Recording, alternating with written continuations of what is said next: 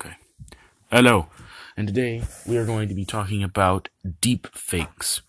Now, originally this uh this technology surfaced around uh 2007 in movies and things like that where you would have somebody set up a camera and they would wear a suit and then with heavy editing you could make it you could make them look like someone else and they're still being used in movies today, although the uh, level of editing is much more bet the like the quality is a lot better.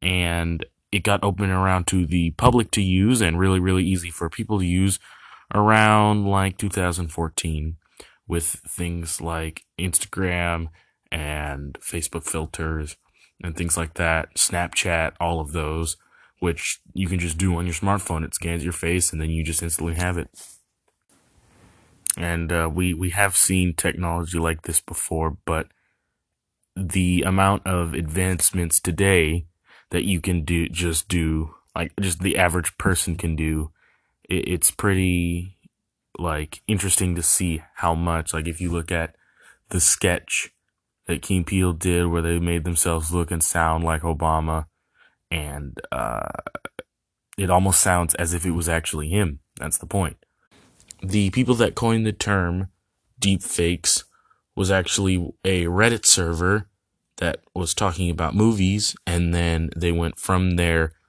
to doing or talking. The discussion was brought up about how they could use it, uh, and just your average person could use it to change their face. So they called it deepfakes.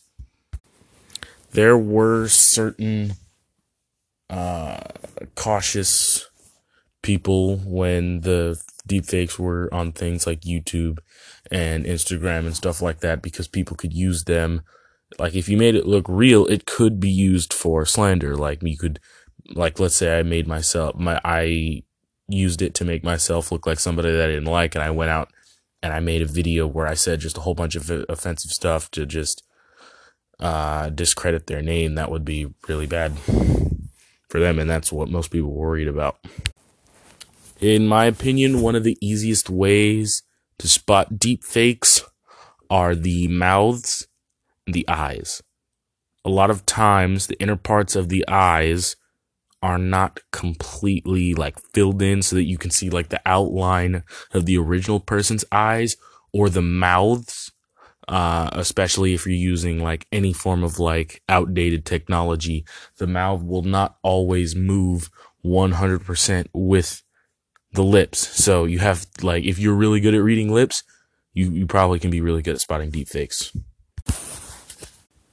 Uh, but just mostly deep fakes are being utilized for entertainment purposes, like I said, the key before.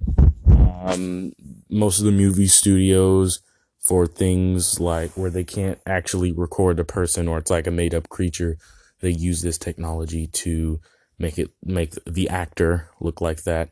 Uh, it's used in video games so that you can record a person's actions and put their face over it, and then you can put that inside of the game to have a full character instead of having to animate stuff and uh, put it and code it and everything like that. Just one of the most concerns that I have for deepfakes is like how like eventually because technology is constant since technology is constantly growing when will the deep fakes like well when, when will it get to the point where the average person can make it look 100% real? Like that's probably my biggest concern